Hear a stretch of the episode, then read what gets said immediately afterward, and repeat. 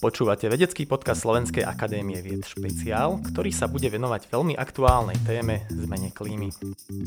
Veľmi ma teší, že k nám do štúdia prijali pozvanie riaditeľ Filozofického ústavu, environmentálny filozof pán docen Richard Stahel a krajný ekológ pán doktor Pavol Kendereši z Ústavu krajnej ekológie Slovenskej akadémie vied. Moje meno je Peter Boháč a budem vás dnešným podcastom sprevádzať. Pekne vás vítam u nás v štúdiu. Dobrý deň. Dobrý deň. Slovenská akadémia vied prednedávnom vydala v rámci projektu Otvorenej akadémie prvý diel brožúry s názvom Zmena klímy. Pán doktor, môžete nám prosím vás priblížiť, čo bolo cieľom prípravy takejto brožúry?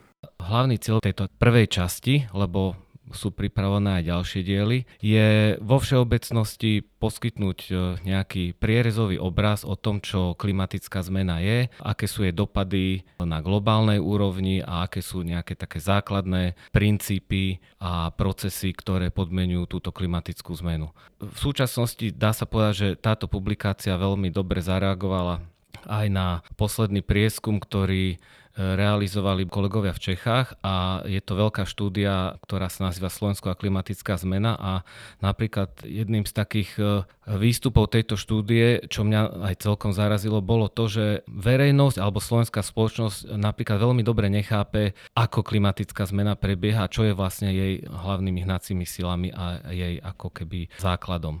A naša publikácia má práve poskytnnúť odpovede na tieto základné fundamentálne otázky.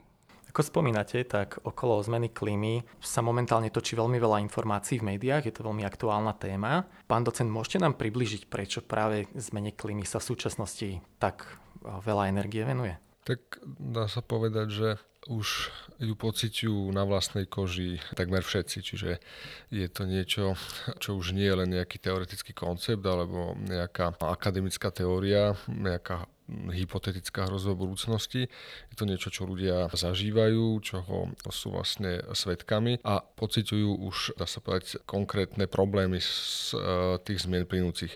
Predovšetkým teda tento rok to boli tie obrovské horúčavy a sucho, ale no, samozrejme podľa toho, v ktorej oblasti Slovenska ľudia bývajú, tak tie prejavy klimatickej zmeny sú rozdielne, ale myslím, že už aj ľudia, ktorí nemajú nejaké vedecké vzdelanie, začínajú vnímať, že proste prostredie, v ktorom žijú, sa mení, je iné, než ho poznajú spred niekoľkých rokov a čím sú tu ľudia starší, tým majú povedať, väčší časový rámec toho, čo môžu porovnávať a naozaj tie zmeny sú už citeľné a nie sú tu zmeny, ktoré by sme len vedeli vykázať na nejakých grafoch, nejakých dlhodobých meraní a tak ďalej, ale je to niečo, čo tí ľudia doslova zažívajú a čím v mnohých prípadoch začínajú trpieť. Tie situácie, kedy už e, vo viacerých obciach na Slovensku bol vyhlásený núdzový núdzový stav kvôli tomu, že v tej obci vyschla, vyschol potok a vyschli studne. To je niečo, čo sme dlho považovali za v podstate niečo, čo sa deje kde si inde, niekde možno v tropických oblastiach alebo rozhodne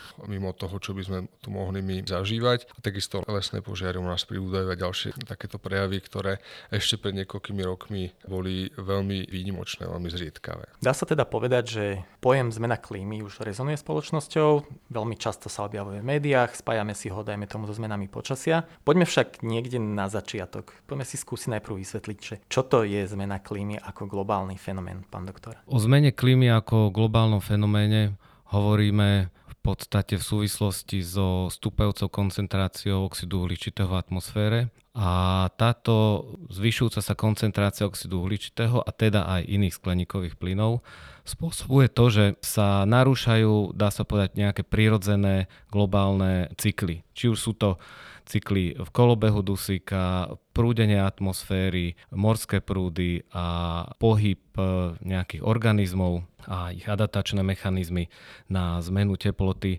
Čiže tým, že vplyvom človeka a teda hovoríme o CO2, ktorý má pôvod spalovaní fosílnych palív, tak e, vplyvom človeka sme dokázali tieto prirodzené cykly narušiť do takej miery, že má to nejaký globálny dopad a môžeme hovoriť o zmene klímy. Čiže môžeme povedať, že od roku 1750, teda to je tzv. predindustriálna éra, až do dnešnej doby sme zaznamenali nárast globálnej povrchovej teploty priemerne o 1 stupeň Celzia. Môžeme si povedať, že čo tento nárast teploty o 1 stupeň znamená? z takého laického pohľadu sa nárast teploty o 1 stupeň môže zdať neveľmi významný, avšak e, keď to zoberieme z takého, keďže sa jedná o priemerný nárast, tak e, tento priemerný nárast teploty 1 stupeň znamená, že lokálne alebo regionálne tie teplotné rozdiely sú väčšie. To znamená, že rozdiely medzi povedzme zimným a letným obdobím v Arktíde alebo amplitúdy teplot dosahujú v tých extrémnych prípadoch, čo sme zaznamenali aj tento rok, dokonca až 30 stupňov. Čiže ide o to, že globálne to vyzerá síce ako nie vysoký nárast, avšak e, regionálne v niektorých prípadoch sú to naozaj extrémne rozdiely. Ako hlavný výnik, aj vy ste to už spomenuli, príčin globálneho oteplovania bol označený oxid uhličitý. Po prípade aj ďalšie skleníkové plyny, o ktorých sa veľmi až tak nehovorí, ako metán, ako polychlorované bifenily a podobne. Poďme ale k tomu oxidu uhličitému. Prečo e, zrovna oxid uhličitý, čo o ňom vieme a prečo práve on je príčinou takéto globálnej zmeny? tak e, oxid uhličitý sa v atmosfére nachádzal vlastne odjak živa. Celé milióny rokov je to dá sa povedať, prirodzený prvok alebo molekula, ktorá sa nachádza v atmosfére prirodzene. Za obdobie, povedzme, posledných 800 tisíc rokov jeho koncentrácia kolísala zhruba v rozmedzi od 170 do 300 ppm. Jednotka ppm označuje, dá sa povedať, koncentráciu molekuly CO2 v molekule vzduchu. To znamená, je to skratka parts per eh, milión.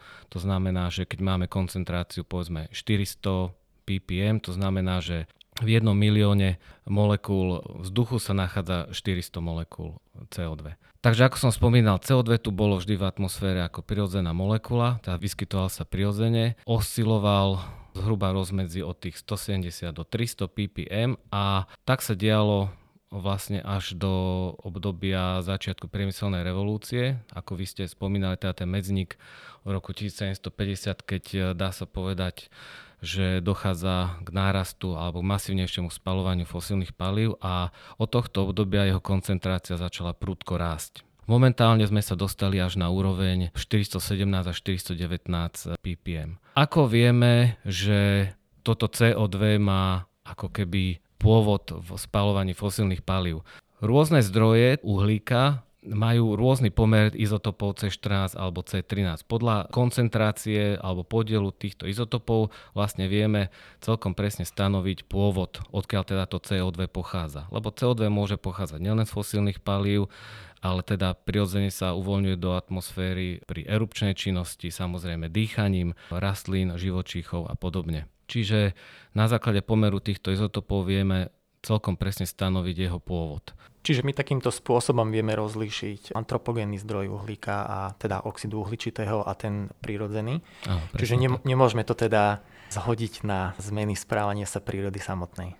Určite, lebo na základe teda výskumov historické koncentrácie CO2, ktoré boli, robí sa to napríklad analýzou bubliniek vzduchu z hlbokých vrtov v ľadovcoch, Napríklad najznámejší je tento výskum v Arktíde, tzv. Epicacor, kde sa robia tieto hlboké až niekoľko kilometrové vrty a z nich sa potom analýzujú tie bublinky vzduchu. A na základe koncentrácie týchto izotopov a koncentrácie tohto CO2 vieme veľmi presne rekonštruovať charakter klímy aj teploty veľ, veľmi dávnej minulosti a porovnať to aj so súčasnými meraniami a tam tá hranica, kedy došlo tomu rapidnému nárastu vlastne veľmi presne koreluje s tým počiatkom priemyselnej revolúcie, čiže ohľadom tohto, či sa jedná o antropogénny pôvod alebo pôvod ľudskej činnosti alebo prirodzený, tak o tom už vlastne nie sú pochybnosti. V podstate všetky merania a vedecké fakty nám hovoria, že klimatická zmena tu je a že je spôsobená nárastom koncentrácie oxidu uhličitého v atmosfére. Ešte dodnedávna sa však ozývali mnohé hlasy a treba povedať, že aj v odbornej verejnosti, že klimatická zmena či už neexistuje, respektíve ju nezapričinuje človek. Pán docent, zmenil sa nejak tento pohľad v súčasnosti? Dá sa povedať, že ako u koho. No sú, som povedal, takí vytrvalí popierači toho, že klimatická zmena vôbec prebieha a toho, že ju spôsobil človek. To sú dá sa povedať také dva rozdielne postoje. Ale samozrejme aj tam dochádza k určitým zmenám a keď už teda pripustia títo pochybovači alebo popierači, že tá klimatická zmena nejakým spôsobom prebieha, tak hľadajú nejaký iný zdroj. Buď teda, ako sa spomínalo, sa poukazuje na výbuch na nejaké sopky a teda erupcie CO2 do atmosféry, dá sa povedať, z tých prirodzených geologických procesov, alebo sa poukazuje na to, že veď slnko je vlastne ten hlavný zdroj energie, ktorý vlastne prichádza na Zem a vlastne tam sa teda pokúšajú hľadať zdroj toho, prečo vlastne dochádza k tomu zvyšovaniu priemernej teploty. A samozrejme je to niečo, čo je zdokumentované a prebieha niekoľko súdnych procesov, pretože je dokázané, že viaceré veľké ropné spoločnosti minimálne od 70. rokov na základe vlastného výskumu vedeli, čo teda ťažba a spalovanie fosilných palív z dlhodobého hľadiska spôsobí v atmosfére. A namiesto toho teda, aby na základe týchto faktov konali, alebo aspoň aby tie fakty zverejnili, tak vlastne financovali množstvo tzv. alternatívnych výskumov, ktorých cieľom bolo spochybniť napríklad aj, aj výsledky Medzinárodného klimatického panelu, alebo teda výskumu, ktorý sa snažil dať dohromady tie poznatky z množstva vedeckých pracovisk celého sveta, aby sme teda mali obraz toho, o čom sa deje. Čiže nie je to úplne náhodné, ale samozrejme do veľkej miery to súvisí s tým, čo by sme filozoficky mohli nazvať obrazom sveta alebo rámcom uvažovania, ktorý má vlastne každý človek. Nie každý človek ho má uvedomený, nie každý človek si dá tú námahu, že skúma príčiny alebo teda zdroje svojich presvedčení toho, ako svet funguje, ako sa v ňom veci tvoria, alebo aký vôbec, dá sa povedať, taký kozmologický obraz každý každý ho má, je to jedna z kľúčových častí akejkoľvek kultúry. Tá vlastne odpoveď na otázku, kto sme, ako vznikol svet, ako funguje, ako my, ako ľudia v ňom môžeme fungovať.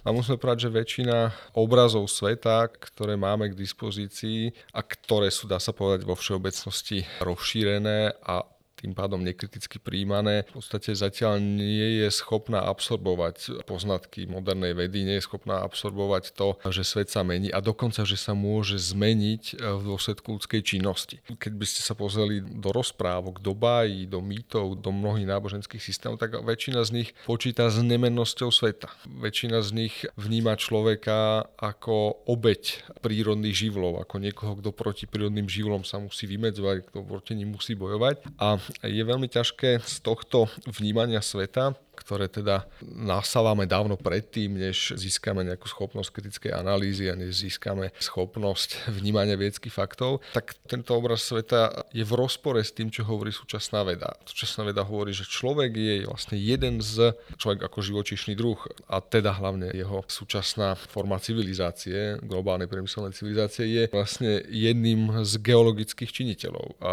dokáže ovplyvňovať klímu, dokáže ovplyvňovať množstvo procesov, ktoré sme ešte do donedávna považovali za čisto prírodné, s ktorými človek nemôže nič urobiť. No a toto pochopenie, že jednoducho máme takú obrovskú moc, že dokážeme meniť planetárne procesy, to ešte nie je vo všeobecnom povedomí. To je jedna rovina toho. No a druhá rovina, čo z toho plinie, je to, že jednoducho spoločnosť a jej všetky imperatívy morálne, politické, právne, ekonomické, tie princípy, na ktorých vlastne stojí, oni vznikli v čase, kedy vlastne bol iný klimatický režim. Vznikli v klimatickom klimatickom režime holocénu. Teraz sme už v inom klimatickom režime, ktorý je o mnoho dynamickejší, nestabilnejší, nepredvídateľnejší a to je proste tá ďalšia rovina uvedomenia, že jednoducho spoločnosť nebude môcť fungovať na základe princípov, ktoré vznikli v úplne inom klimatickom režime. A to je niečo, čo sa veľmi ťažko prijíma. Dokonca ľudia nie sú schopní pochopiť ani to, že ani keby človek nebol zdrojom tých klimatických zmien, keby to naozaj, dajme tomu, bolo to slnko alebo boli to nejaké masívne erupcie, tak na to, aby civilizácia mohla prežiť, by musela sa zásadne zmeniť, pretože jednoducho to prostredie, v ktorom funguje, sa mení. No a to je ďalšia rovina vnímania spoločnosti ako niečoho, čo je vlastne mimo prírody, čo je odstrihnuté od prírody, na čo príroda nejakým spôsobom nevplýva. To sú obrazy sveta, ktoré vlastne vznikli v tom modernom videní človeka a sveta a my v súčasnosti zistujeme, že to bola jedna z mnohých ilúzií, ktoré jednoducho nezodpovedajú realite. Akokoľvek vyspelá civilizácia vždy je závislá na životnom prostredí a my už späť nevieme povedať, že jednoducho všetky civilizácie, ktoré zanikli, a doteraz všetky zanikli, do veľkej miery zanikli kvôli tomu, že buď sami zdevastovali to prostredie, ktoré umožnilo ich vznik, alebo neboli schopné sa prispôsobiť zmenám, ktoré prišli, dajme tomu, s tými obdobiami klimatických výkyvov. Buď sa zmenili sezóny monzúnov, alebo prišlo nejaké dlhodobé sucho. A pokiaľ sa tá civilizácia nebola schopná tomu prispôsobiť, a tak v podobe, v akej vznikla, zanikla. No my sme vo veľmi podobnej situácii, že prostredie sa mení a my dokonca máme poznatky o tom, že sa mení v dôsledku ľudskej činnosti, ale ešte sme neboli schopní urobiť a ten ďalší krok a uvedomiť si, že áno, keď sa prostredie mení, musí sa zmeniť aj tá organizácia spoločnosti a teda veľmi významne, aby, aby spoločnosť ako organizovaný spôsob života dokázala dlhodobo prežiť aj v týchto nových podmienkach. Ja tu vnímam dve roviny. Jedna je tá, že keď klimatickú zmenu popiera nejaký bežný človek, od ktorého asi nebudeme očakávať, že bude študovať odborné vedecké dokumenty a publikácie a svoj názor si vytvára z osobnej skúsenosti od kamarátov, po prípade aj zo sociálnych sietí a podobne, ako druhú rovinu však ja vnímam, že keď klimatickú zmenu popierajú verejne činné a mienkotvorné osoby, ktoré teda mali by si dať tú námahu a naozaj sa opierať o nejaké vedecké fakty. Poviem taký jeden príklad, mňa veľmi zarazil nedávny príklad zo Slovenska, kedy pri neúspešnej snahe o schválenie stavu klimatickej núdze odnel názor, že na Slovensku klimatická kríza nie je a že netreba zbytočne strašiť ľudí. Je podľa vás v poriadku, keď sa takto vyjadrujú osoby, ktoré naozaj rozhodujú o súde nielen našej krajiny, ale celej planety? No v poriadku to nie je, len to súvisí s tým, o čom som pred chvíľkou hovoril. Tá organizácia spoločnosti, okrem iného, jej súčasťou je to, ako funguje politický systém, ako ten politický systém generuje elity, ktoré potom zastupujú verejnosť a zároveň príjmajú tie zásadné rozhodnutia. No my si musíme povedať, že v podstate na akúkoľvek činnosť v spoločnosti potrebujete urobiť nejaké skúšky. Už len keď chcete vodický preukaz, keď chcete zvárať, keď chcete riadiť vysokozdvižný vozík. Ale pokiaľ máte zastupovať spoločnosť a príjmať rozhodnutia, ktoré tú spoločnosť môžu ovplyvňovať na 10 ročia dopredu, tak vlastne nemusíte splňať absolútne žiadne kritéria. Žiadne poznatky vlastne nemusíte preukázať. No a to je jeden z problémov. Žijeme v dobe, ktorá čelí veľmi komplexným rizikám a porozumieť tým rizikám nie je jednoduché. A to znamená, pokiaľ im nie sme schopní ani porozumieť, tak veľmi ťažko predpokladať, že budeme schopní nájsť riešenia, ktoré by aspoň zmiernili dopady tých rizik. No a zatiaľ sme v situácii, že vlastne na ľudí, ktorí majú právo príjmať rozhodnutia, nekladieme tieto kritéria. Neočakávame od nich, nemáme mechanizmus nastavený, ktorý by hovoril o tom, že dobre, ak ty máš zastávať funkciu, v ktorej môžeš rozhodovať o tom, čo sa má týkať celej spoločnosti na dlhodobé obdobia dopredu, tak musíš byť schopný preukázať nejakú úroveň znalosti alebo schopnosti analýzy komplexných rizík. A žijeme v spoločnosti, ktorá je veľmi komplikovaná a žijeme v klimatickom režime, ktorý je ešte komplikovanejší. No a teraz to, čo vidíme dlhodobo je vlastne snaha na veľmi komplexné problémy nachádzať veľmi jednoduché riešenie riešenia. To vidíme v sociálnej oblasti, v politickej, v ekonomickej, no a samozrejme, keď do toho prídu tieto komplexné planetárne problémy, tak pokiaľ máme v tých funkciách, v ktorých sa teda rozhoduje o týchto veciach ľudí, ktorí ani spoločenské problémy nie sú schopní vnímať v ich komplexnosti a sú presvedčení, že nejakými jednoduchými, rýchlymi riešeniami sa dajú vyriešiť spoločenské problémy, ktoré sa vytvárali 10 ročia, že sa dajú vyriešiť za niekoľko týždňov, možno rokov, tak je veľmi málo pravdepodobné, že títo ľudia budú schopní vnímať komplexnosť rizik klimatických. Opačný problém, možno ako popieranie, je naopak tzv. greenwashing, alebo teda také nabadanie, momentálne také marketingové nabadanie ľudí, aby sa správali tak alebo onak, že pomôžu tým planete. Nie je toto ešte škodlivejší faktor ako samotné popieranie? To je taký v podstate dosť moderný fenomén dnešnej doby a neviem, či niečo takéto existovalo v minulosti. Zase sa to dá tento jav vnímať vo viacerých rovinách. To, že vôbec greenwashing ako fenomén vznikol, hovorí o tom, že povedomie o dôležitosti klimatických rizik alebo rizik spojených s devastáciou životného prostredia už je natoľko rozšírené, že na to ľudia budú počuť. A to je jedna rovina, čo môžeme považovať za pozitívne. No a druhá rovina je, že ešte aj toto povedomie je vlastne komercionalizované, komodifikované, stáva sa argumentom marketingu marketingových kampaniach. A to je to, o čom som už čiastočne hovoril, to je súčasťou problému.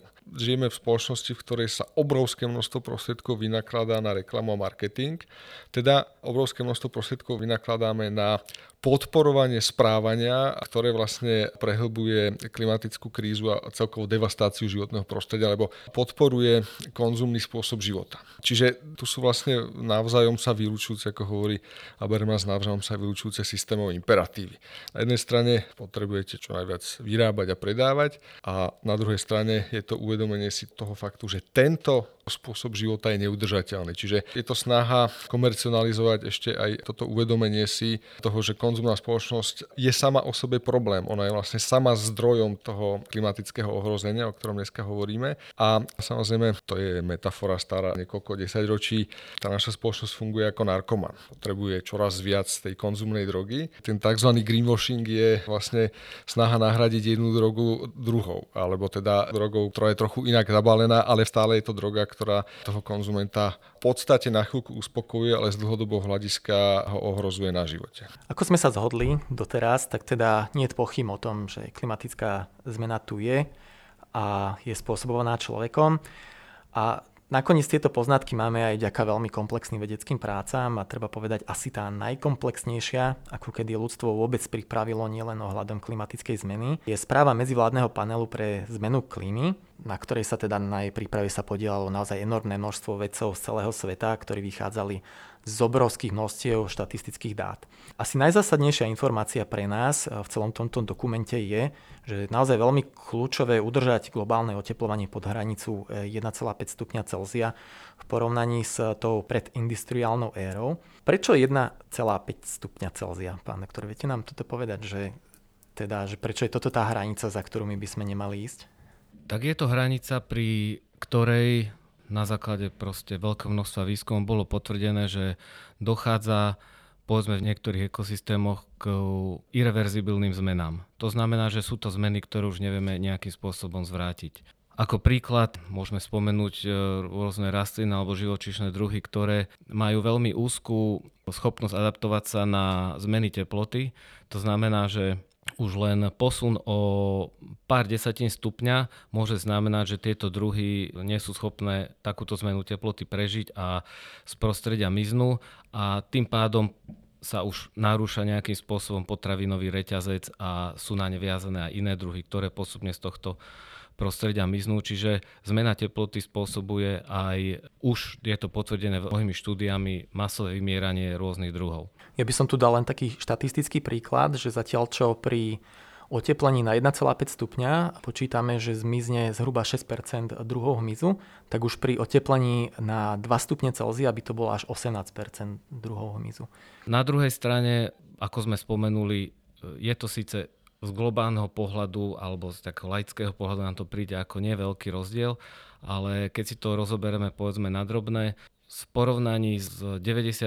rokmi sa už aj na Slovensku pozorujeme nárast priemernej teploty, čo znamená, že istým spôsobom sa začínajú ako keby nejaké klimatické zóny posúvať aj v rámci Slovenska. Tento nárast teploty znamená, už sme to videli vlastne aj tento rok dosť markantne, znamená, že sa zvyšuje výpar alebo transpirácia a existuje taký údaj, že potenciálna evapotranspirácia, to znamená, že koľko vody sa vyparí a zároveň je predýchané rastlinstvom. Hej, to je potenciálna evapotranspirácia. Tento údaj na základe teda výpočtov a meraní stále postupne narastá a zvýšuje sa deficit vody v pôde.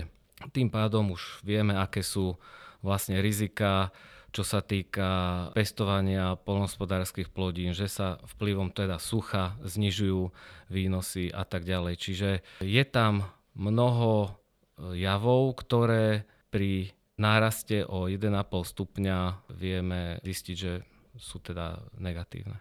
Pre dosiahnutie tohto cieľa, teda narastu teploty o 1,5 stupňa, tak signatárske krajiny tzv. Parískej dohody sa zaviazali dosiahnuť tzv. uhlíkovú neutralitu do roku 2050 pričom mnohí členovia boli ambicioznejší, niektorí signatári povedali, že nezvládnu to do toho roku, takže si dali nejaké troška nižšie ciele. Ale poďme sa najprv porozprávať o tom, že čo je to uhlíková neutralita. No uhlíková neutralita je vlastne to, že koľko fosilného uhlíka vypustíme, tak toľko ekosystémy, teda celý biologický systém, rastlinstvo, živočíštvo, pôda, oceány, ovzdušie vie absorbovať bez toho, aby sa tá koncentrácia v ovzduší nezvyšovala a nedochádzalo k nejakému ďalšiemu nárastu globálnej teploty. Ja keď to poviem zjednodušene aj teda s nejakou hodnotou, tak my potrebujeme niekde uchovať zhruba 51 gigatón uhlíka za rok. Aké my máme možnosti? Dá sa toto teda nahradiť nejakým prirodzeným procesom alebo budeme musieť do toho antropogénnym spôsobom vstupovať? No, treba tu ale zdôrazniť to, že potrebujeme uchovať navyše tých 51 gigatón fosílneho uhlíka, ktorý bol doteraz e, zakonzervovaný v zemskej kôre. Čiže my dodávame do toho globálneho cyklu uhlík, ktorý tam nie je prirodzený. Hej? Čiže toto treba zdôrazniť, že nejedná sa o uhlík, ktorý je súčasťou prirodzeného cyklu, ale nejaký dodaný, hlavne z fosílnych palív. Stále tu existuje veľká kapacita, čo sa týka absorpcie tohto CO2 v oceánických systémoch, teda v oceánoch a v atmosfére. A samozrejme schopnosť e, biologických systémov, teda rastlinstva, pôdy, tiež nie je neobmedzená absorbovať toto CO2, čiže bez toho, aby sme pristúpili k radikálnemu znižovaniu produkcie fosílneho CO2, tak e, myslím si, že tento cieľ sa nám nepodarí dosiahnuť.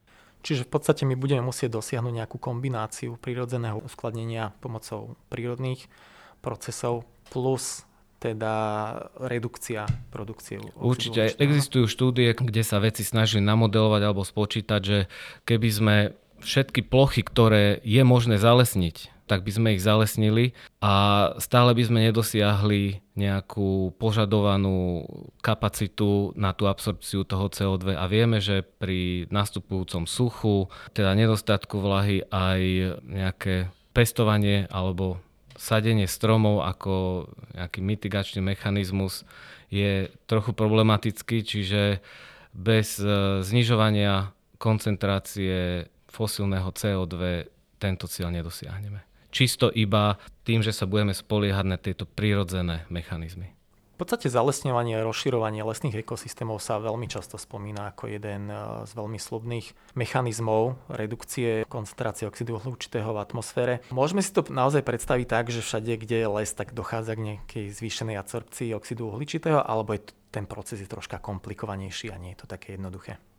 No, tento proces je trochu komplikovanejší. V zásade sa dá povedať, že les pokiaľ stojí, a hovoríme teda o povedzme nejakých starých lesoch alebo pralesných ekosystémoch, tak e, ten z pohľadu zadržiavania CO2 e, je ako funkčný mechanizmus. Keď sa bavíme povedzme o, to je napríklad príklad dažďových pralesov, hej, v amazonskej oblasti alebo v rovníkovej oblasti.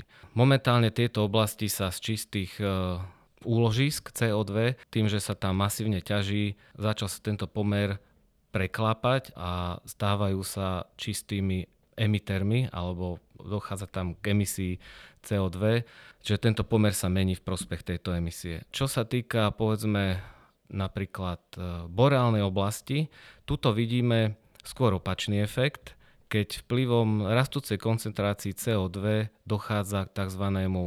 hnojeniu, teda zvyšuje sa podiel listovej plochy alebo biomasy v týchto lesoch Vidíme to napríklad v oblasti tundry, kde postupne sa teda tá hranica lesa posúva stále na sever. Na druhej strane, keď sa bavíme o hospodárskom lese, čiže na nejakú uvoľnenú plochu vysadíme les, ktorý povedzme o 30-40 rokov vyťažíme a využijeme ho na nejakú výrobu papiera alebo rôzne iné výrobky. Toto CO2 sa znova dostane do ovzdušia, čiže je tu nejaký taký prirodzený kolobeh. Čiže keď sa bavíme o lesoch, tento problém je trošku zložitejší a komplexný a stále, čo sa týka aj toho modelovania globálneho cyklu, tak e, je tam veľká miera neistoty. Ja by som to možno trošku doplnil, aby to možno bolo viac pochopiteľné. Tým, že my spalujeme fosilné paliva, vlastne uvoľňujeme do atmosféry uhlík, ktorý sa ukladal počas miliónov rokov. A my sme vlastne uvoľnili za necelých 300 rokov do atmosféry množstvo uhlíka, ktoré sa ukladalo milióny rokov. Čiže naozaj, ak by sme naozaj zalesnili všetko, čo sa zalesniť dá, tak to ten faktor času, ktorý proste ľuďom často uniká, že proste pokiaľ sme vstúpili do geologických procesov a my sme do nich vstúpili tým, že sme vlastne začali masívne používať uhlie, ropu, plyn, teda paliva, ktoré vznikli procesmi, ktoré trvali milióny rokov a my sme ich uvoľnili z geologického hľadiska za veľmi krátky čas, tak naozaj keby sme zalesnili všetko, tak trvalo tým lesom v predchádzajúcich geologických obdobiach naozaj milióny rokov, kým stiahli to množstvo CO2 z atmosféry a vlastne v dôsledku geologických procesov ich uložili v podzemí a my sme ich vypustili. To je naozaj tá metafora vypustenia džinu z flaše tu doslova funguje, čiže aj keby sme naozaj všetko zalesnili, tak je tam obrovský nepomer medzi tým časom, kedy sa to v minulosti ukladalo a tým časom, ktorý vlastne by tie súčasné lesy k tomu mali, aby to mohli uložiť, plus to, že my tie lesy naozaj využívame, čiže keď aj dáme tomu lesu 120 rokov, tak aj tak nakoniec to drevo vyťažíme a nejakým spôsobom ho spracujeme. No a samozrejme potom aj z toho umierajúceho lesa, aj z toho dreva, aj z tej pôdy sa potom uvoľňuje ďalšie CO2 a čo je možno, alebo teda z hľadiska teda klimatických vplyvov, možno ešte závažnejšie je to, že sa pri tom uvoľňuje metán. Čiže vlastne takisto pri tých severských lesoch, áno, oni sa rozširujú, ale rozširujú sa za cenu toho, že sa vlastne roztápa pôda a z nej sa uvoľňuje metán, ktorý vlastne znásobuje ten klimatický efekt. Čiže naozaj je to veľmi komplexný problém a my sa teraz snažíme zachraňovať niečo, čo vzniklo v priebehu 200-300 rokov, ale na čo sa vlastne zbieral materiál niekoľko miliónov rokov. Čiže je jasné, že pokiaľ sa niečo zásadným spôsobom nezmení, tak to nebudeme schopní vyriešiť jediným opatrením, napríklad tým usadením lesov.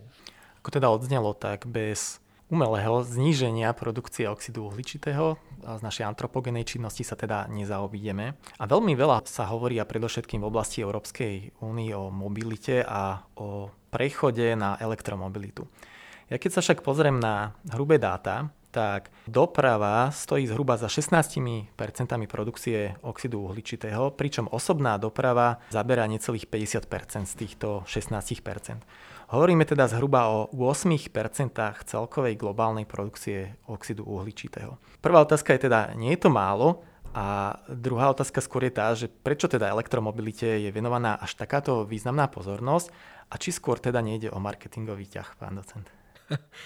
No, uh, môžeme to nazvať marketingovým ťahom, ale zasa to súvisí s tým, čo sú bežní ľudia schopní vnímať. Osobná mobilita je statusový symbol predstava toho, že mám vlastné auto a môžem ísť kedykoľvek, kamkoľvek, je súčasťou sebaobrazu človeka v modernej spoločnosti. Je to dokonca jedno zo základných kritérií toho, ako vnímame kvalitu politického systému, koľko nám umožňuje mať aut v rodine. Uvedomte si, aká téma politická na Slovensku je výstavba diálnic. Dlhodobo tu riešime výstavbu diálnic.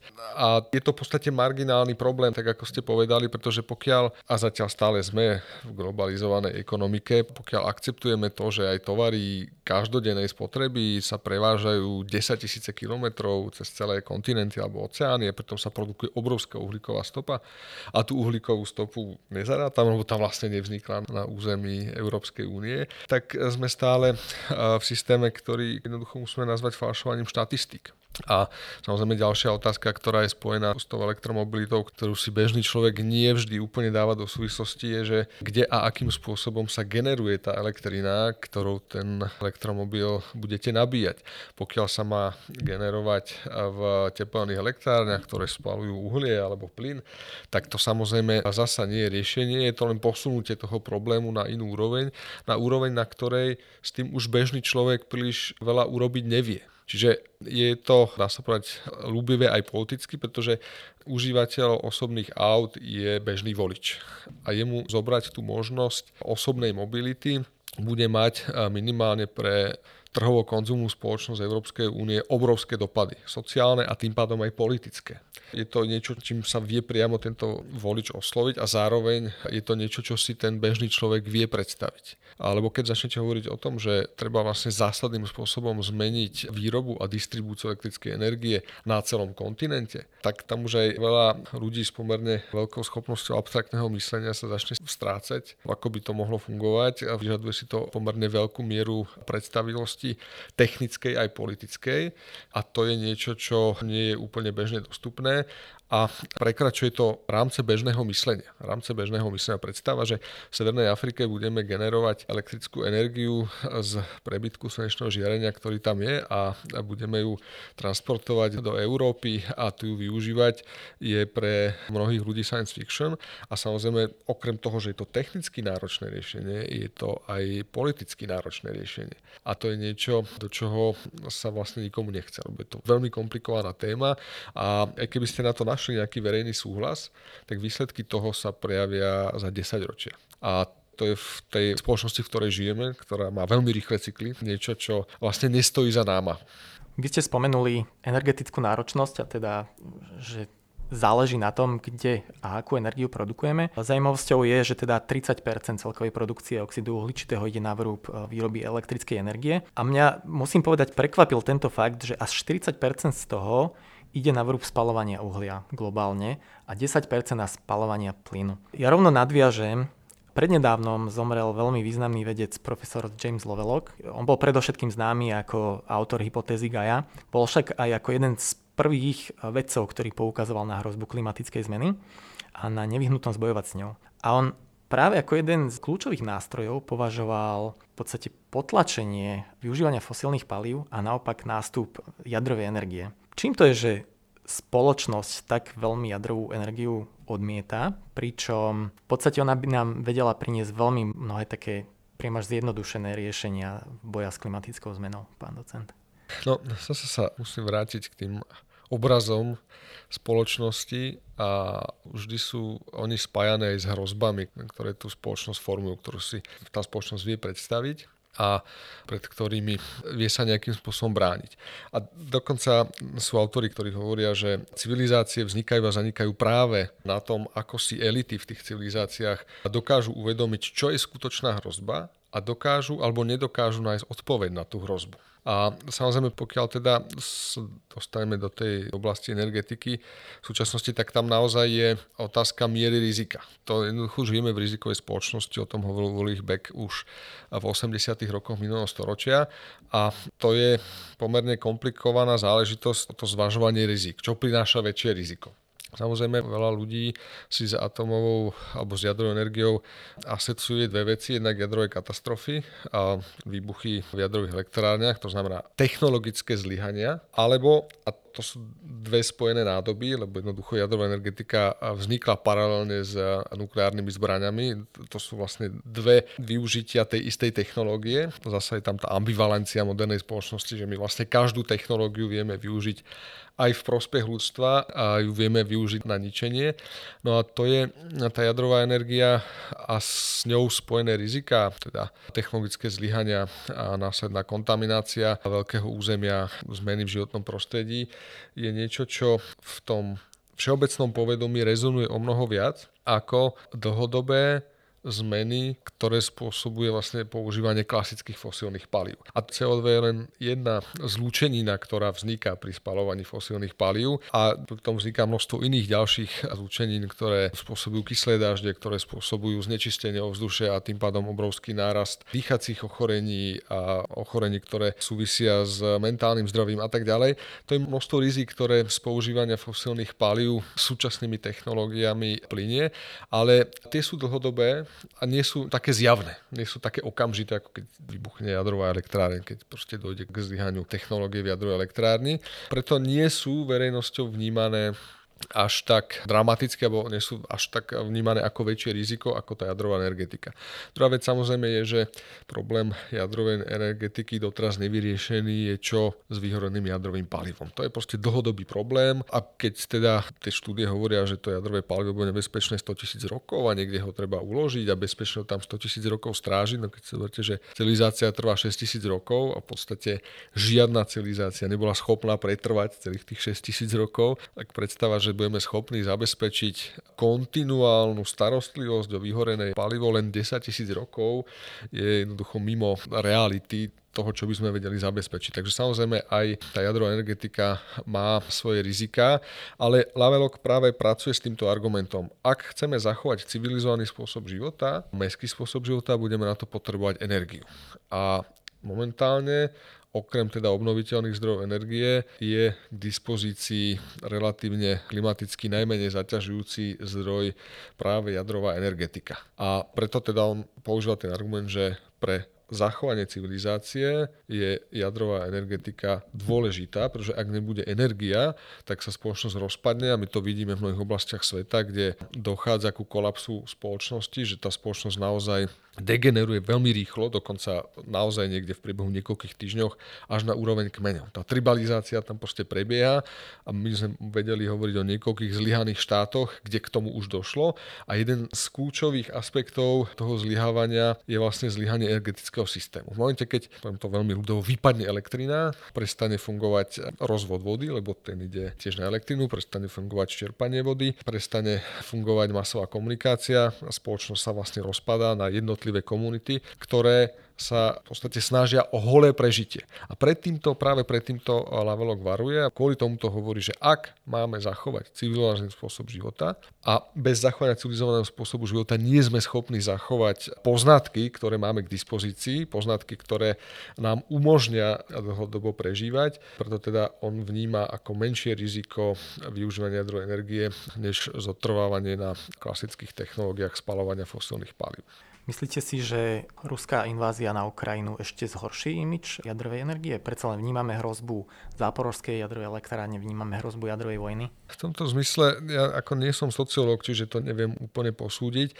Každopádne to, čo sa ukázalo, neviem nakoľko už je to súčasťou verejného povedomia, a je tá obrovská závislosť európskeho blahobytu na fosílnych palivách pretože sa ukazuje, že keď jeden dodávateľ fosílnych palív len zníži svoje dodávky, tak už to vlastne ohrozuje bežné fungovanie nielen európskeho priemyslu, dopravy, ale aj domácnosti. Všetky tie plány, o ktorých sa hovorí o znižovaní vykurovania budov, o znižovaní teploty, užitkovej vody a všetkých tých opatreniach, ktoré sa chystajú na najbližšiu zimu, to jednoznačne poukazuje na to, že tá závislosť súčasnej spoločnosti na fosílnych palivách je obrovská. Sú autory, ktorí hovoria o tom, že de facto žijeme v spoločnosti, ktorá stojí a pada s fosílnymi palivami. A momentálne sa ukazuje, že ak je tá voľba medzi fosilnými palivami alebo obnoviteľnými zdrojmi, tak aj priemysel, aj domácnosti volia skôr fosilné paliva, čo samozrejme súvisí s časom. No keby sa posledných 30 rokov toľko investovalo do vývoja a výroby technológií využívajúcich obnoviteľné zdroje, ako sa investovalo do nových ložisk fosilných palív a do technológií na využívanie fosilných palív, tak samozrejme by bola európska spoločnosť eh, niekde úplne inde, než kde je, ale je množstvo štúdí, ktoré ukazujú na to, že dlhodobo, a to nielen v Európe, ale celosvetovo, sú dotácie do ťažby a spracovania alebo energetického využitia fosílnych palív mnohonásobne vyššie než dotácie do vývoja a inštalácie obnoviteľných zdrojov energie. Čiže aj tam niekde proste treba hľadať zdroje tých súčasných problémov, pretože o tom, že skôr či neskôr príde tzv. oil peak,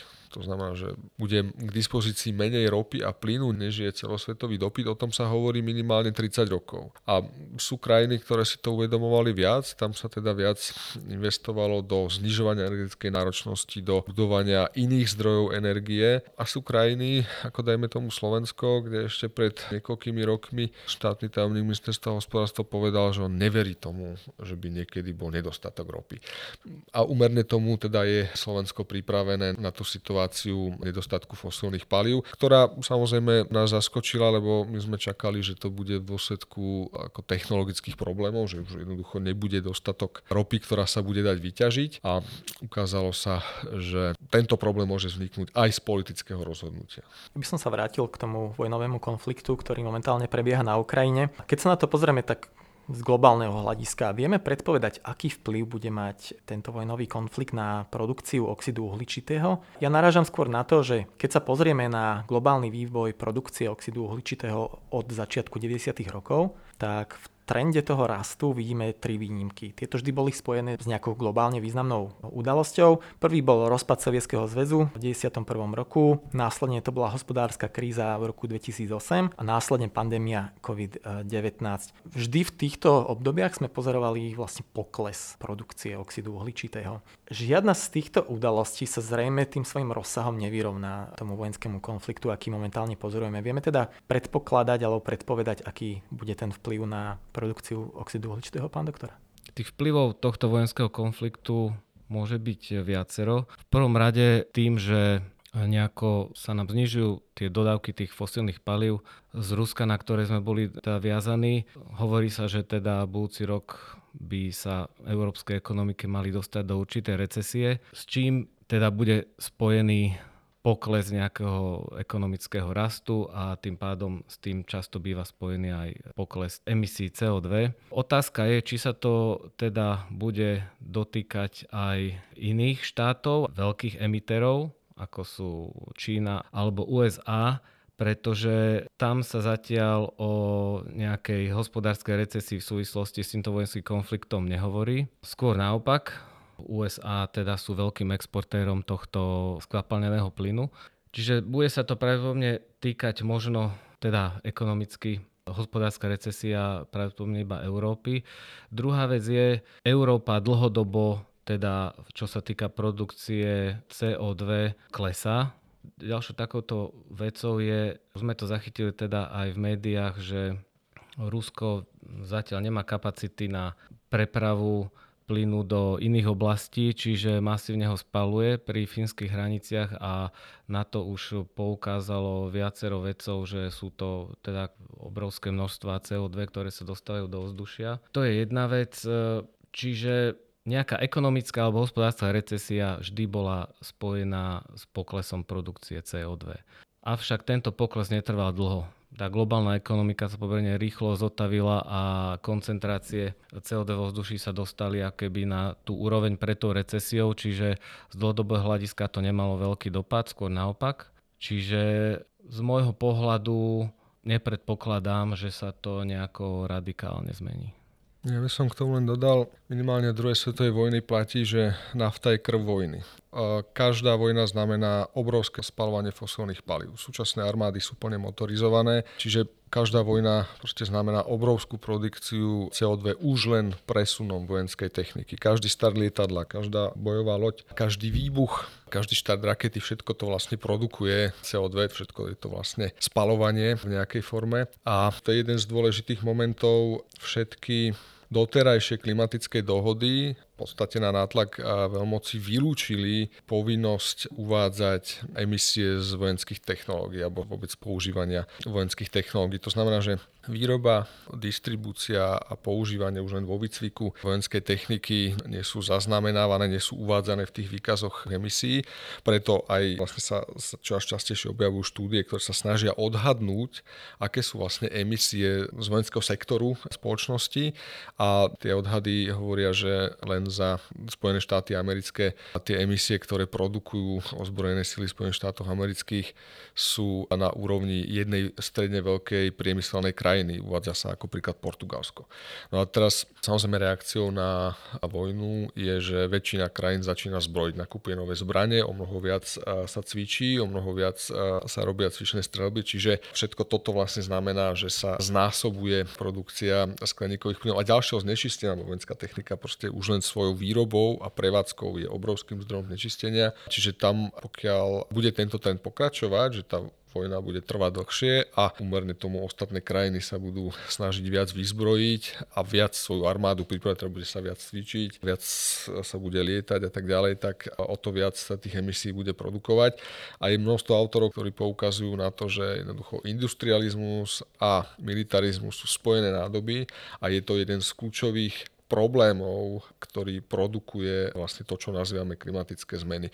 Udržiavanie globálnych flotíl, udržiavanie množstva základní v zahraničí, pravidelné zásobovanie letecky alebo loďami, to všetko sú obrovské zdroje emisí a je viacero veľmocí, ktorí sa vlastne snažia o takéto niečo, čiže v globále to sú obrovské emisie, ktoré nie sú nevyhnutné. Hej, toto je veľmi dôležité, že to nie sú emisie, ktoré musíme produkovať, aby sme v zime nezmrzli, aby sme mali dostatok potravín, aby sme mali čo obliecť.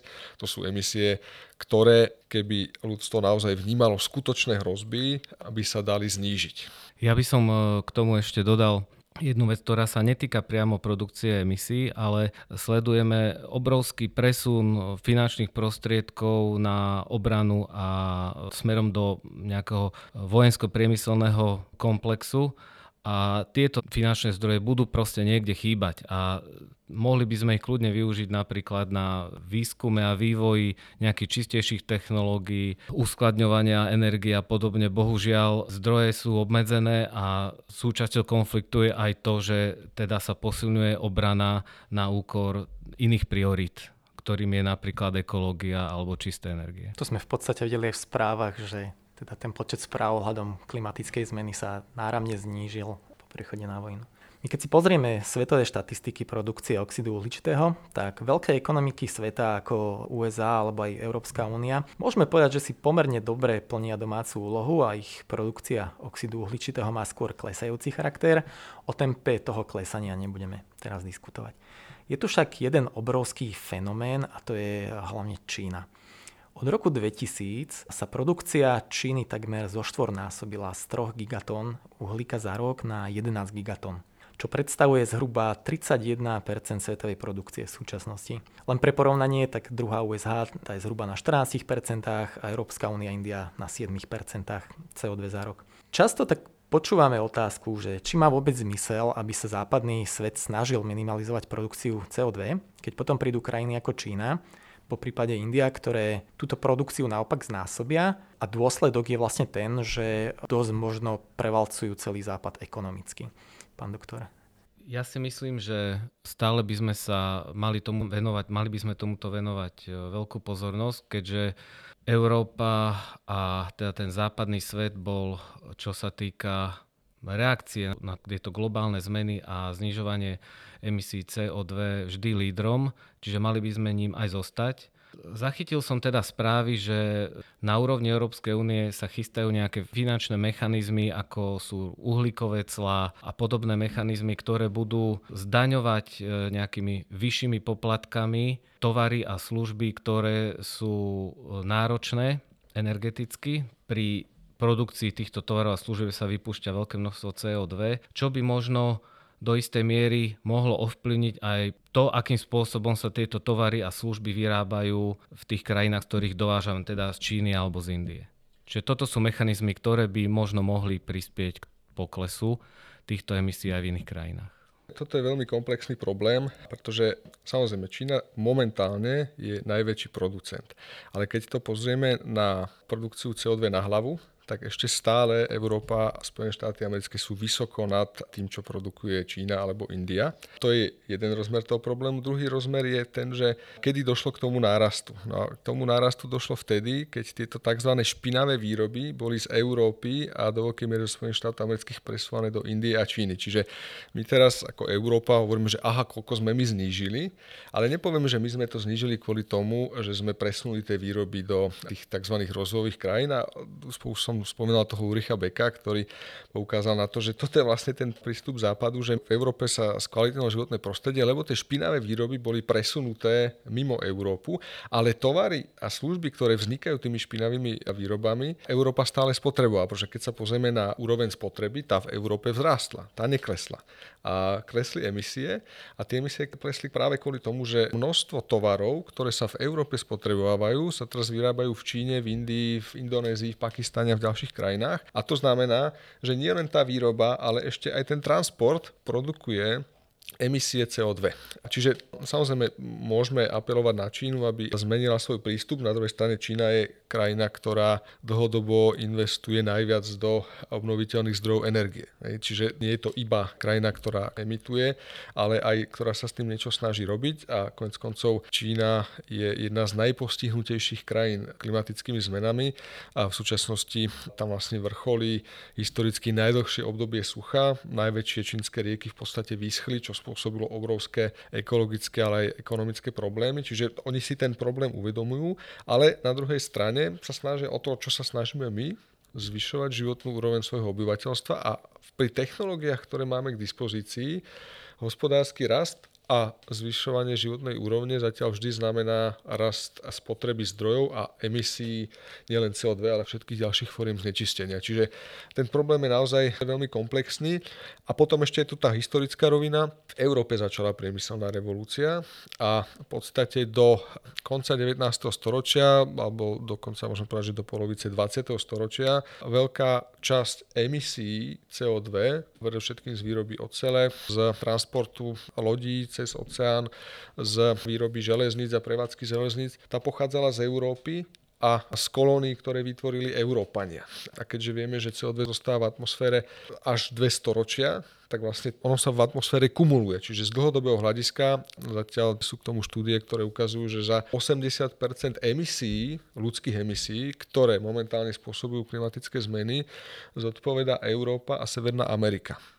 A napriek tomu, že Čína momentálne teda má tých 31% aktuálnych emisí, tak spolu s Indiou a so zvyškom sveta sú zodpovední z historického hľadiska iba za 8% celkových emisí. Čiže naozaj ten problém je veľmi komplexný a ťažko teraz budeme asi obviňovať nejakú krajinu, že sa snaží napodobniť náš životný štýl pokiaľ my nie sme schopní sa toho energeticky a surovinovo náročného životného štýlu zbaviť alebo aspoň znížiť tú energetickú a surovinovú náročnosť toho životného štýlu, ktorý vedieme. V tomto smere je naozaj úloha Európy nezastupiteľná, pretože tu vlastne priemyselná revolúcia vznikla.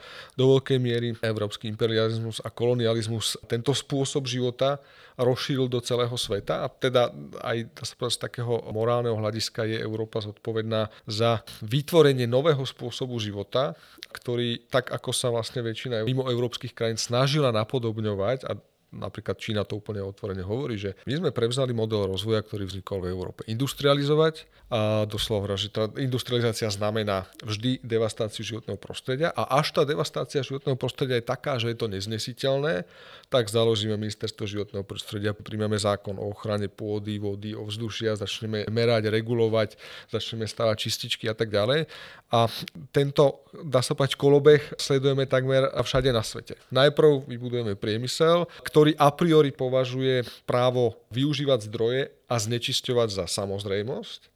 A až keď je to znečistené také, že vážne ohrozuje zdravie ľudí, vážne mení životné prostredie v bezprostrednej blízkosti tých továrny alebo aj teda v širšom okolí, až potom sa začne nejakým spôsobom regulovať, obmedzovať, začnú sa stávať čističky a tak ďalej. Ale napriek tomuto stále je v tých priemyselných kruhoch považované za nejaký dodatočný náklad. A zase sa dostaneme k tomu obrazu sveta, ktorý musíme zmeniť. Považujeme stále za samozrejme právo znečisťovať a poburuje nás, keď niekto nás pozorní na to, že no ale to fajčenie tej cigarety, to vypušťanie emisí z výfuku, to vypušťanie emisí z kominov je niečo, čo vlastne poškodzuje iných.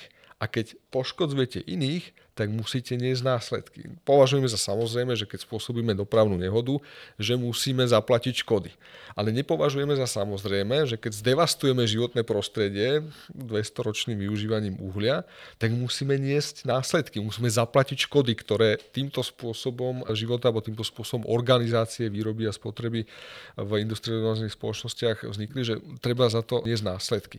A to je niečo, čo na tých globálnych fórach zaznieva. Tie rozvojové krajiny stále poukazujú na to, že no ale veď Európa postavila svoj blahobyt na zdrojoch celého sveta a na znečistení celého sveta a teraz Európa nám hovorí, že my nemôžeme dosiahnuť takú životnú úroveň, ako ste vy dosiahli v Európe, lebo tým ohrozíme život ľudí v Európe.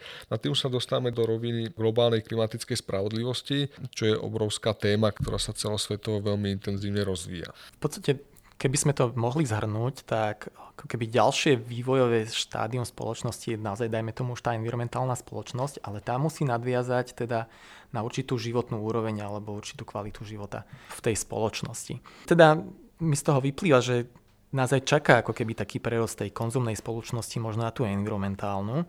Avšak aj podľa OSN je možné budovať takúto environmentálnu spoločnosť iba keď presne dosiahneme nejakú tú určitú klimatickú, ale aj ekonomickú spravodlivosť vo svete. Je teda možné v tom svete, v akom je rozpoložení teraz, čiže v podstate tu obrovská segregácia v tej kvalite života a rozdelení bohatstva sveta, je možné bojovať s tou klimatickou krízou tak, ako si to predstavujeme?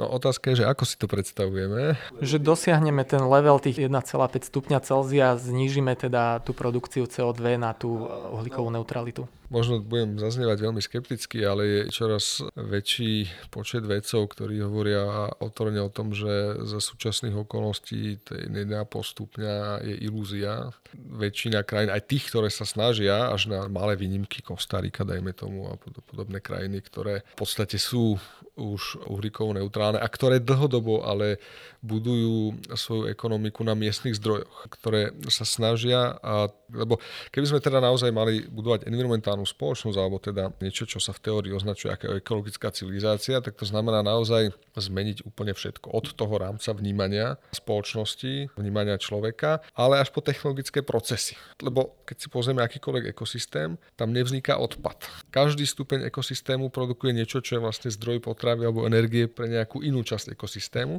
ale my sme vybudovali naše spoločnosti tak, že potrebujú obrovské zdroje a produkujú obrovské množstva odpadov a dostávame sa do situácie, že ani tých zdrojov už nie je dostatok a zistíme, že my vlastne nemáme kam tie odpady dávať. Oni sa nám vracajú, opäť sa vrátim k tomu Rýchlej Bekovi, on už v 80 rokoch hovoril o bumerangovom efekte. My sme zakázali používanie niektorých pesticídov v Európe, ale z vesela ich vyvážame do krajín mimo Európy a potom sa čudujeme, že si dovezieme pomaranč alebo čaj a zistíme, že vlastne tie pesticídy, ktoré sme v Európe zakázali, sú v ňom, alebo v tých krajinách sa môžu používať.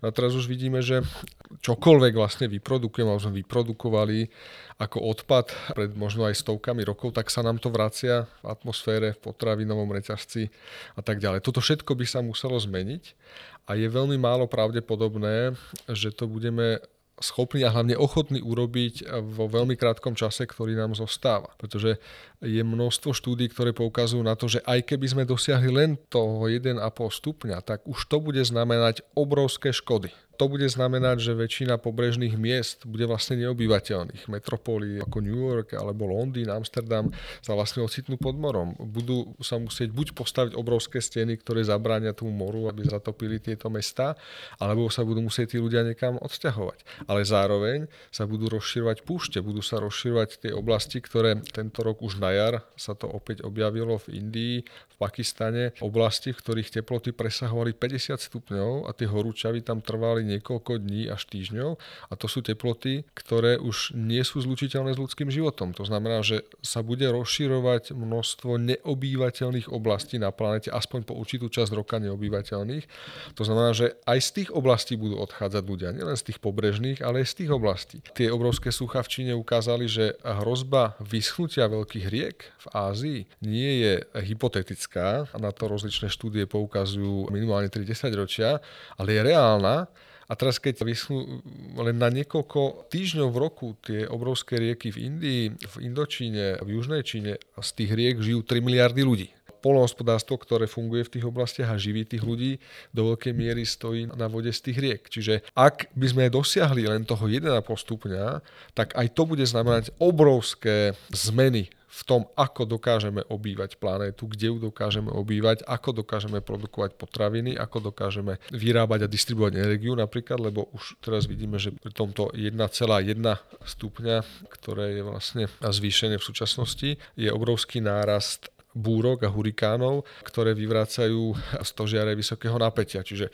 už len jednoduchá technologická záležitosť. My máme vybudovanú nejakú energetickú sieť, ale ona vznikla v čase, keď také rýchlosti vetra, aké sa v súčasnosti objavujú, boli veľmi raritné nikto s nimi nepočítal. A to sa týka všetkých, dajme tomu, železníc. Tie obrovské teploty nielen u nás, ale v mnohých krajinách sveta praskajú kolajnice, mnohé zariadenia, ktoré sú nevyhnutné pre fungovanie železníc v tých teplotách, proste prestávajú fungovať a tak ďalej. Čiže ak by sme aj dosiahli toho 1,5 stupňa, tak už to si bude vyžadovať obrovské náklady na zmenu infraštruktúry, ktorú momentálne máme k dispozícii, aby zostali tie naše krajiny obyvateľné, aby, tak ako hovoril James Lovelock, sme zachovali organizovanú ľudskú spoločnosť. Ale zatiaľ, keď sa teda pozrieme na tie reálne emisie, aspoň tie vykázané a vidíme ich trend, tak to nevyzerá tak, že by bolo reálne dosiahnuť to oteplenie iba o 1,5 stupňa. No ja by som ešte k tomu budúcemu vývoju našej civilizácie dodal iba toľko, že v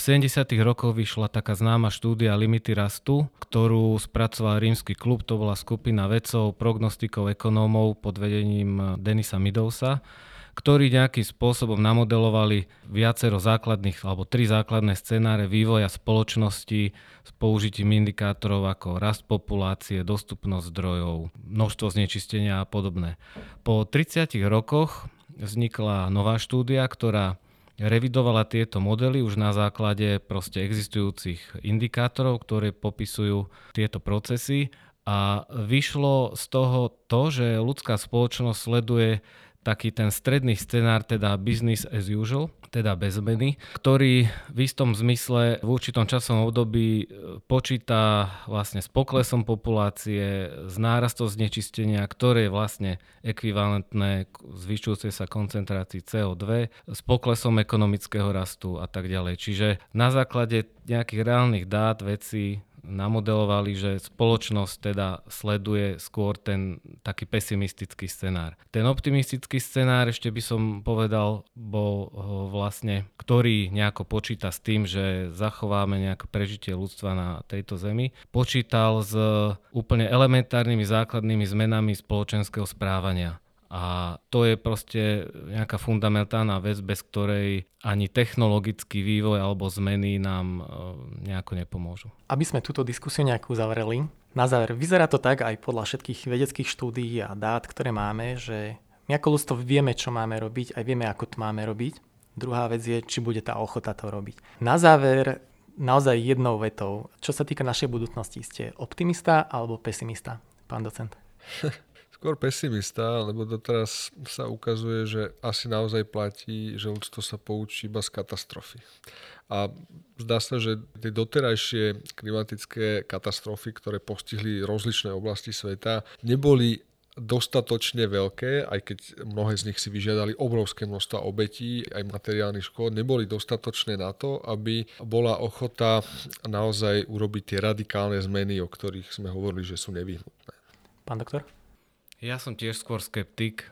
Posledná kríza alebo hospodárska recesia, ktorá súvisela s covidovou pandémiou, nám možno ukázala, že ktorým smerom by sa dalo uberať. Avšak ako náhle táto kríza nejakým spôsobom pominula, tak sa ľudstvo vrátilo keby na tú istú trajektóriu, kde bolo predtým. Takže dá sa povedať, že vyzerá tak, že sme momentálne nepoučiteľní a skôr som skeptik ako optimista. Naše podcasty zvykneme končiť odporúčanou knihou alebo filmom. Hosti, dneska nezvyčajne začnem ja a ja určite odporúčam prečítať si brožúru Zmena klímy, ktorú vydala Slovenská akadémia vied, je to teda prvý diel a ďalšie dva diely časom vynú znova. Posluchačke aj poslucháči môžu nájsť link na stiahnutie si tejto brožúry na záver popisu tejto epizódy. A teraz nech sa páči aj vy, ak nejakú knihu alebo film, čo sa týka klimatickej zmeny, by ste odporúčili našim poslucháčom. Ja by som možno odporúčil práve knihy Jamesa Laveloka, väčšina z nich vyšla už aj v českom preklade. Jedna z tých posledných hovorí o tom, čo asi ľudstvo čaká a čo by sme mali robiť, respektíve v akých dimenziách by sme mali uvažovať o tom, čo by sme mali robiť. Ja by som napríklad hlavne teda ľuďom, ktorí sú v nejakých riadiacich a rozhodujúcich funkciách odporúčal prečítať si stratégiu adaptácie Slovenskej republiky na zmeny klímy. To je skôr taká odborná publikácia a veľmi dobre zahrania všetky aspekty zmeny klímy cez transformáciu hospodárstva, energetiky, lesného hospodárstva, polnohospodárstva a podobne. A čo sa týka takej tej populárnejšej literatúry vyšla dvojica veľmi zaujímavých, dá sa povedať, takých dystopických románov, ktoré napísal novinár a publicista Jakub Fila z denníka SME. Volá sa to Posledné storočie. Sú to vlastne dystopické romány, ktoré nejako ukotvujú nejaký dej do obdobia už prebiehajúcej veľmi silnej klimatickej zmeny. A je to skôr taký dystopický román, ale vychádza z veľmi, dá sa povedať, takých presných e, vedecky podložených predikcií a všetkých tých javov, ktoré súvisia s klimatickou zmenou. A ešte by som možno spomenul knihu amerického filozofa Henryho Davida Toroa, Walden, ktorú napísal v 19. storočí na základe svojho vyše dvojročného pobytu pri jazere Walden. Ono to nesúvisí priamo s klimatickou zmenou, ale je to presne knižka, ktorá hovorí o hľadaní takých základných e, vlastného ja, priori, čo by malo byť v našom živote dôležité a o takej pokore k tej prírode a k tej komplexnosti toho života na Zemi. Pán docent, pán doktor, veľmi pekne vám ďakujem, že ste si našli čas a prišli sa s nami podeliť o tieto zaujímavé informácie a prajem vám veľa úspechov v osobnom aj pracovnom živote. Ďakujem. Ďakujem. Dramaturgicky sa na dnešnej epizóde vedeckého podcastu Slovenskej akadémie vied podielali Katarína Gáliková a Peter Boháč. Technická podpora Martin Bystriansky. Ak sa vám náš podcast páči, dajte o ňom vedieť aj svojim priateľom. Každé vaše zdieľanie nás poteší.